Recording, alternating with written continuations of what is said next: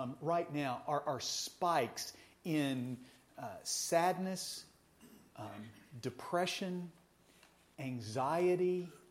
Um, we're seeing more suicide attempts now than we've seen in a long time. And some of that has spiked because of COVID, because of the, the opportunities for, for young people not to be with other people has, has created more of a sense of, of sadness, depression, anxiety than what they experienced before. But that's not really a result of COVID, that, that the problems that we've seen have been sort of long term in growing.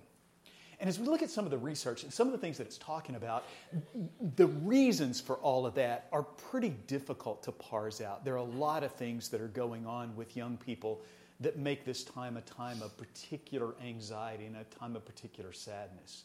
Um, some of it has to do with being connected all the time on a smartphone, but not having really good connections with people face to face. Some of it has to do with living in a world that's just complicated, where they get bombarded with one problem after another consistently over and over again. Some of it has to do with the fact that, that this generation of young people has been a little more protected and cared for, and in some ways they may not have developed some of the skills of dealing with the stressors of life, and some of that may have to do with it. It's a, it's a multifaceted kind of problem, but, but it seems like to me that the response, the parents, grandparents, mentors, church, is that we desperately need to be on our knees before the living God praying for this generation of young people. I've been a little bit captured uh, lately by a prayer that Paul offered to the Ephesian church. And I thought maybe that would be a good place for us to go. Um, so I'm going to ask us to look at that prayer this morning. Um, it's found in Ephesians chapter 3, and we'll start reading at about verse 14. Ephesians chapter 3 in verse 14. I'm going to get my glasses so that I can see even the little numbers.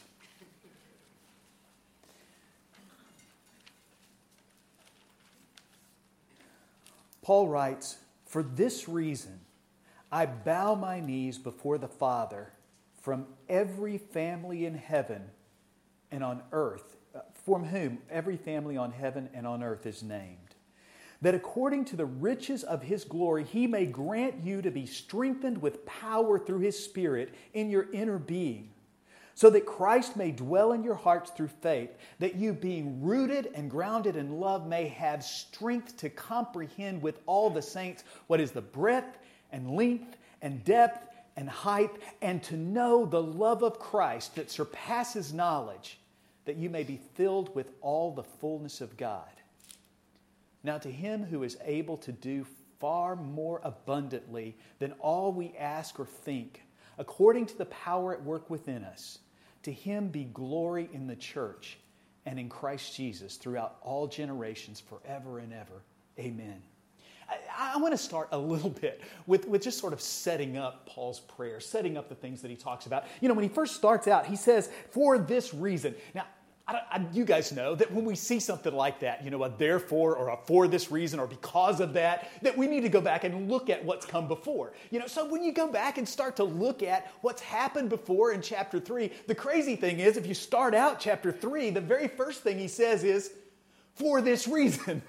so we got to back up another page to try to figure out what's going on with Paul. Now, what Paul is talking about in chapter 2 is he's talking about how the Gentiles had been brought into the fold of the church, how they had become members of the body of Christ, even though they didn't have the background of the Jews. They hadn't been given the law. They hadn't grown up with all of the, the prophecies about who the Messiah would be. That none of that really was there for them. But, but nevertheless, Paul says, You Gentiles have been brought into the fold. Um, he's talking about the Gentiles, and then he comes down here to say, uh, verse 13, but now in Christ Jesus, you who once were far off have been brought near by the blood of Christ. It, it, this is really kind of amazing news because for the Jews, you know, they just kind of assumed when the Messiah was coming, the Messiah would be a Jewish Messiah and he would lead the Jews back into prominence, and all of those kinds of things were attached to their sense of heritage, their sense of family, their sense of, of belonging to the people of God. And now Paul's saying, yes, but you Gentiles, you people who are Irish and Chinese and Filipino, that, that, that all of you people are part of God's plan for his church, that you're welcomed into all of that. And so, because of all that, we get to chapter 3, and Paul says, For this reason. Now, the funny thing that Paul does here is he starts to talk about how all of these things have led up to his specific calling. Now, what Paul defends himself over and over again as being someone who was uh, an apostle called out by Christ to preach the gospel, to make the gospel clear. That here and in several other places, Paul talks specifically about his unique calling to make the gospel clear to those people who were outside of Jewish life, to the Gentiles. Um, if we start in verse uh, 7, he says, Of this gospel I was made a minister according to the gift of God's grace, which was given to me by the working of his power. To me, though I am the very least of the saints, this grace was given to preach to the Gentiles the unsearchable riches of Christ.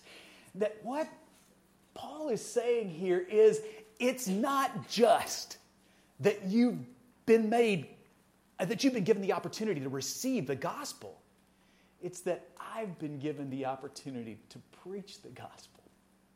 So when Paul says, for this reason, as he starts to pray, Paul is talking about both of these things. For this reason, because you've been invited into the kingdom, and because I've been given this burden, this responsibility, this, this gift, this, this calling to be the apostle to the Gentiles. Because of that, I pray. Paul is saying, You people, despite the fact that you're not my people, you're not Jewish, that you people are in my heart, that I love you so much that I drop to my knees in prayer for you. Okay, I love that. Before we jump into the prayer, there's one other thing that I really want you to see as we kind of get things set up, because I just think it's too rich to miss. Okay, he says, I bow my knees before the Father, the word there in Greek is pater, um, from whom every family, which is the word patria, um, in heaven and on earth is named. patria, the word he uses for family here, is actually the feminine version of the noun pater. So he's using a play on words where he says, Those of you who, uh, because of the Father, because of the Father, that all people, all families, all the patria have taken their name from him. Now, now get what he's saying, because this is really cool. What he says is, I mean, for the Jews, they were called Jews why? Well, because they trace their lineage back to the ancestor Judah, you know, the son of Israel or Jacob. That, that they're called Jews because they bear the name of Judah. Israel was called Israel because of their father Jacob, whose other name was Israel. That that was. I got a new Bible, and so it's not like staying flat very well. So, you guys, if I kind of fumble around here, that's why. Maybe that's one of the reasons why. The other reason may just be that I'm kind of klutzy, you know, and that, that could be a problem too. But but but just. It, the Jews trace their heritage, the, the Israel, nation Israel traces their heritage back to Israel, to Jacob. They are the children of Jacob. They're named, they received their name from Israel. And the honest truth is that if you talk to the Jews, that they would always say, We are children of Abraham.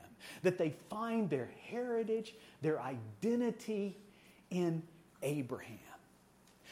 I don't know if it's true of all cultures, but at least in the culture in the Bible, and in, in, in, my culture, that I got my name, Kelly, because that's my father's name. My father was a Kelly, and so I became a Kelly. And his father before him was a Kelly. That the pater passed on his name to the patria. You know, that, that the, the father passes his name on to the family, to the children. And our family was the Kelly family because my dad gave us his name one of the things that I think is funny about this, my grandmother, uh, she, she, loved my granddad so much.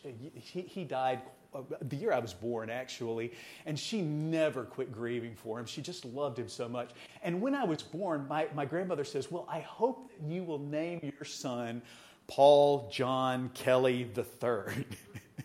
she wanted me not just to have the Kelly name, but to have all of his names and you kind of get a number behind that to kind of distinguish me from every other every other person. And my dad said to his, his mother my grandmother said yeah every kid that i've ever known that was named the third got picked on at school and i'm not going to do that to my kids. So he gave me a different middle name. So i only ended up with two names from my dad you know and two names from my grandfather which was a great grief to my grandmother. But in any case i received even my first name from my, my father and from my grandfather that, that they passed on the name. But, but, but see, what Paul is saying here is that God is Father.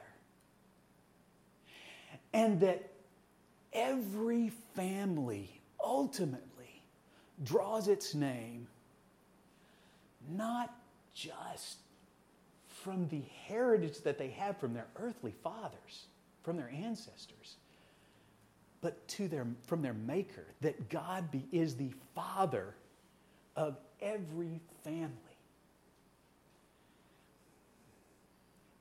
If you're a mom or a dad here today,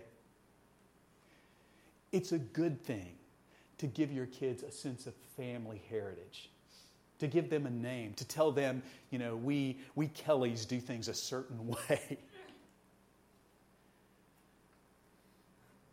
but ultimately, the name of every family ought to be not just what the Kellys do or the Changs do or the Sakoviches. How on earth did you get a name like Sakovich? How did the Sakoviches do? You know, that we ought not to just be those kinds of folks, but we need to be raising our kids, our families, to understand that their name is not merely drawn from human lineage, but that they actually receive their name from their Maker, from God. In a sense, every human being, whether they're in Indonesia or Afghanistan or Belgium or California, are created as children of God and given His image as their marker. I, I, don't want you to misunderstand what I'm saying because Paul is not saying here that everyone is a child of God in the sense that they're going to be receiving His inheritance, that they're going to spend eternity with Him. That's not what he's saying. But he is saying that every family on, uh, on earth is given this unique gift of being created by the Father and drawing their sense of personhood, their sense of name from Him. I heard an illustration one time. I don't, I don't really remember where I heard it, um, but, but it was a, a, little story that I'm sure is a preacher story, which means it's made up and not true. You know, which is kind of scary when you think about it. But the, the, the, uh, the, the, the, the story goes that there's a little boy who loves to go down and play at the little lake by his house, you know? And so he decides that it'll be really fun if he had a boat to play with on that lake. So he goes in and finds a little piece of wood in his garage and he works on it and carves it so that it looks kind of like a boat. And then he, you know, finds a dowel rod and sort of fits this dowel rod into it, attaches a little sail that he's made to it. He paints it bright blue with some paint that, you know, they had found from, from uh, a house that, that was painted sometime before. And he gets this thing, attaches a little string to it, you know, and he takes it it down and he puts it in the lake and he's really excited about seeing his little boat that's bobbing along in the water and all that kind of stuff. And then all of a sudden the string breaks and the boat goes kind of floating off and he tries to get it back and trace it back and the boat just kind of floats off away from him. He can't get back to it. He finally just gives up and goes home sad. Well, the story goes that the next day the little boy is walking down the street and, and looks into the window of this junk store. And unbelievably, his boat is in this window. So he goes in and he tells the owner of the store, he says, This is my boat. You know, you found my boat. And the man says, Oh, no, somebody came in and I paid them a little money for this. So if you want that boat, you're going to have to buy it. Well, this discourages the little boy, but he goes home and he thinks about the money that he had gotten for his birthday, and he goes and gets the little bit of money that he has, and he takes it back to the junk store, and he buys this little boat. And as he's leaving, he looks at the boat and says, This boat is now mine twice. First, because I made it, and then because I bought it. It's a simple illustration, but the, the, the, point is that we belong to Christ because He created us, because we have His image, because we are His in that sense. And because we've chosen to walk away from Him, to live in sin, to live apart from Him, that He chose to buy us back at great price to Himself through the death of His Son Jesus, so that we could be not just taking his family name as our pater, but also as knowing him as our Lord and as our Savior, that we then receive all the inheritance of Christ. So, as Paul starts to enter into this prayer, starts to tell the people what he's praying for them, he does this on the basis of the fact that they're not just Gentile believers, but that they're believers that have taken their name from God. So he starts to pray. He says, according to the riches of his glory, he may grant to you to be strengthened with power through his Spirit in your inner being, so that Christ may dwell in your hearts through faith that you, being rooted and grounded in love, may have strength to comprehend with all the saints what is the breadth and length and depth, and to know the love of Christ that surpasses knowledge, that you may be filled with all the fullness of God. I tell the folks in my Bible teaching class that one of the things that you should do when you start to prepare a Bible study or you start to prepare a sermon or something like that is that you look for the words or the ideas that are repeated often in a passage. And, and in this passage, one of the thoughts, one of the ideas that keeps coming up is this thought of power. Uh, Paul actually uses three different words in this passage to talk about power. Um, he, he, uses the, the first word that he uses specifically means power, dunamis, you know, it really is talking about power. But he also uses a word for strength that means to, to, to gather the ability to do something, to have the power to do something. And then he uses another word that really means that, that, that I have been given the ability to do something that's difficult to do, that I have the power to be able to accomplish a difficult task. That he uses these three different words as synonyms to talk about what God is doing. Now, it's really not a big surprise that Paul talks about praying power. Paul prays power for these folks. I mean, this is Ephesus, right? I don't know if you guys remember what all happens in the church at Ephesus in, in, in Acts chapter 19, but as Paul is there from the beginning, you know, Paul goes in and he sees God just doing many miracles in Ephesus, which is kind of exciting. In fact, there are some folks who were taking these books of magic and actually burning their books of magic because they're receiving the gospel. They're hearing what God is doing. That, that, that this magic that the Ephesians are practicing apparently was prevalent through, through, uh, uh, through Ephesus. And so, as they're trying to, to, to sort of rid themselves of that, that, that it's letting go of a sense of power that they had because they're looking to Christ instead of looking to, to control their circumstances. Not only that, but in Ephesus, we have the worship of the goddess Artemis. Now, we could spend a lot of time talking about who Artemis was. You know, in some ways, um, she's equated with the uh, uh, with the Greek goddess Diana, although probably not exactly. She's she's sort of a, a, goddess that's grown up or that's been established in in Asian society, and probably was the predominant um, deity in, in pagan society in, in Asia Minor. So, so Artemis worship, worship with Artemis, she was, she was the goddess of, uh, uh, of fertility.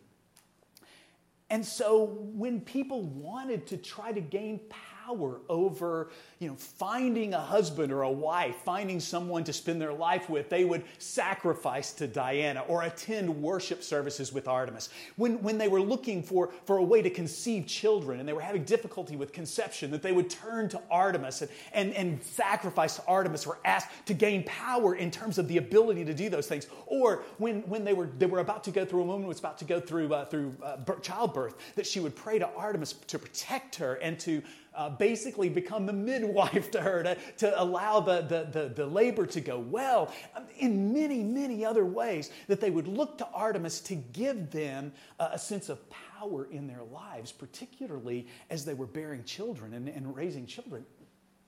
Eh, not only that, but there were um, silversmiths that were living in Ephesus that were making little idols of Artemis. And the idols apparently were inscripted with magic words that had to do with the worship of Artemis. Um, there were even amulets that, amulets that they would make, you know, where they would give people something to wear that would have magic words from the worship of Artemis that would be inscribed on it. And all of those things were about finding ways to gain power in their lives. It's not much surprise that Paul is praying power for the people at Ephesus. What is surprising is what he prays that power for. He, he doesn't pray for them to be able to overcome all of the pagan culture in Ephesus. He could have prayed that, but he doesn't. He, he doesn't pray that they would be able to feed all the people who were coming to Christ or all the people who were hungry that were living among them. He certainly could have prayed that, but he doesn't. He doesn't pray that God would, would help them to, to have the power to heal diseases, or that God would help them to have the power to, to, to proclaim uh, the, the message of Christ boldly. He doesn't, he, doesn't, he doesn't pray those things here. That what he prays instead two things. First of all, looking back at verse 16 and 17, that according to the riches of his glory, he may grant you to be strengthened with power through his Spirit in your inner being, so that Christ may dwell in your hearts through faith. He doesn't pray for any of those externals. That his prayer, at this point at least for the Ephesians, is that they could walk with a sense that Christ is with them and in them and living with them and abiding in them, strengthening them, encouraging them, that they are living with Jesus.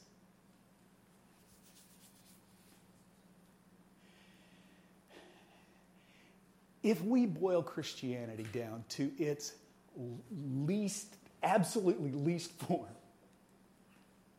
Christianity is a relationship with Christ that's received because of the gospel by faith.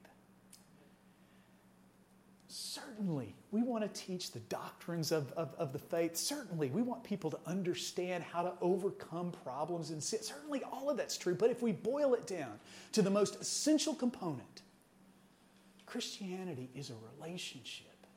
It's living with the person of Christ who indwells me so that I'm not walking alone. Thanks for your song.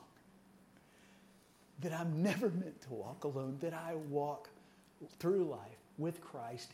And Paul prays that they'll experience the presence of Christ in their innermost being because of God's great grace and the work of the Holy Spirit, that they'll experience this incredible relationship with Christ.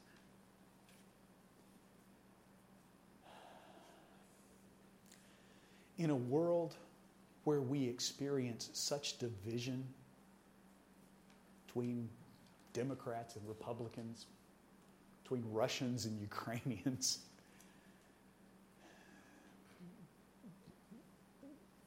broken families, in, in, a world where we have a generation of teenagers that feel alienated and isolated and on their own.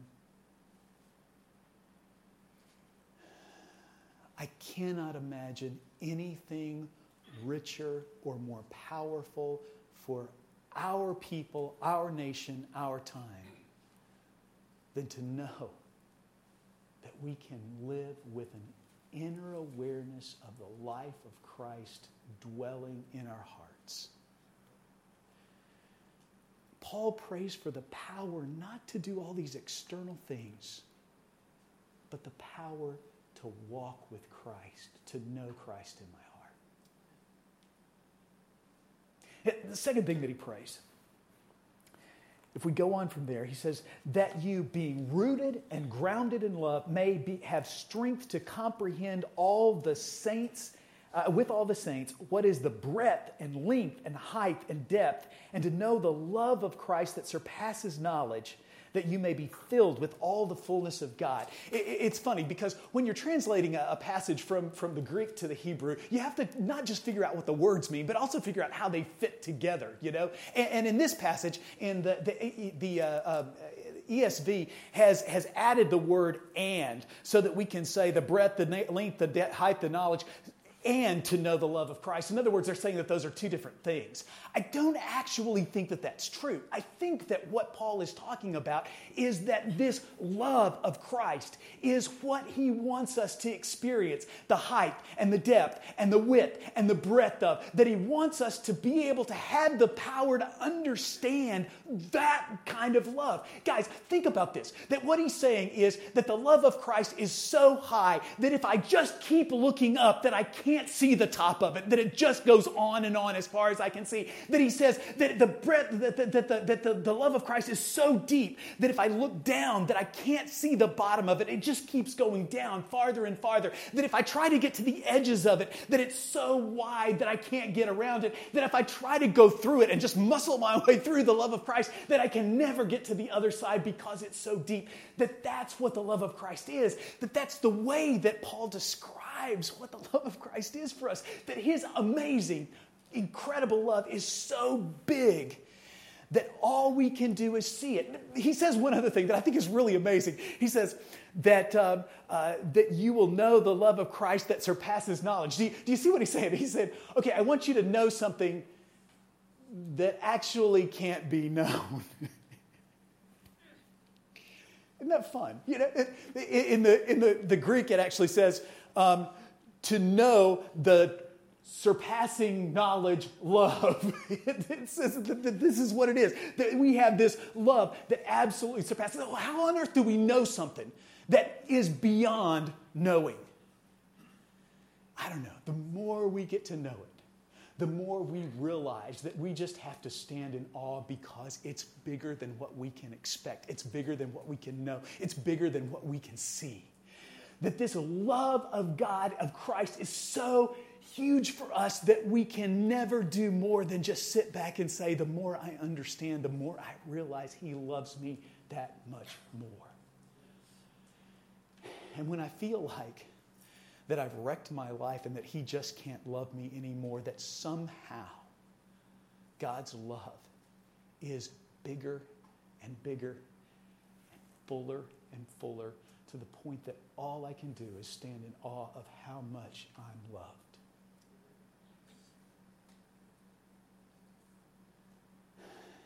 And in a world where young people feel sad and lonely and by themselves, I think what Paul would pray for them is that they will know that kind of love.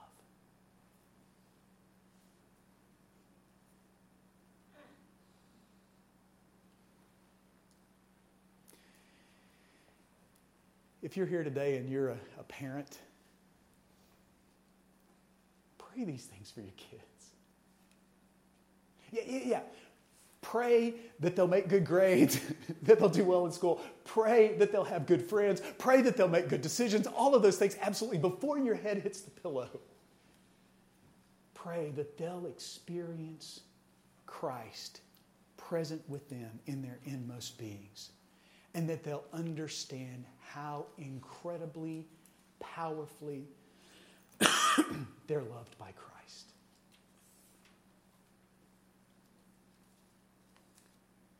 If you're a grandma or a grandpa, pray the same things for your grandkids. Pray that they'll know what it is to walk with Christ in their inmost being. And pray that they'll experience this incredible love that Christ has for them. But, church, part of the call for us always in every generation is to pass the faith on to the next generation. And whether you're a youth teacher or you've never even had a conversation with one of the young people in this church, I believe that our call is to pray for the next generation. Yes, that they'll understand the message of Christ, that they'll understand the teachings and the doctrine, that yes, that they'll, that they'll, they'll live their lives in a way that's pleasing and honoring to God, but more than that, that they'll experience the relationship that they can have with Christ in their heart, in their inner being when they receive Him by faith. And that they'll know unspeakable, unimaginable love that God has for them. That I believe that as a church, that we call out the names of the young men and the young women and the boys and the girls that are here in our church to God with that kind of prayer. I believe that we have that responsibility. And if you have time left, pray that for me. Because I think this is not just a prayer for young people, that it's a prayer for us that as God's people, that we would have the power to walk closely with God, to experience His work in our hearts. And that every morning we'd stand in awe once again of the love of Christ that defies knowledge. Paul ends this prayer with a blessing. He says, Now to him who is able, meaning God, to do far more abundantly than all we ask or think, according to the power at work within us. Do, do you what he's saying?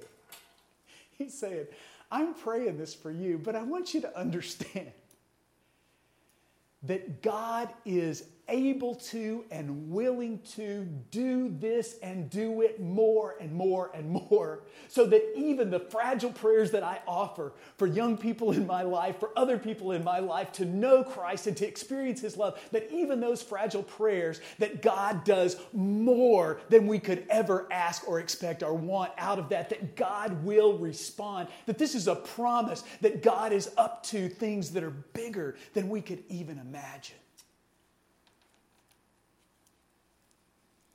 Have confidence. Pray that God moves with young people in this church, with the old people in this church, that we would know His love.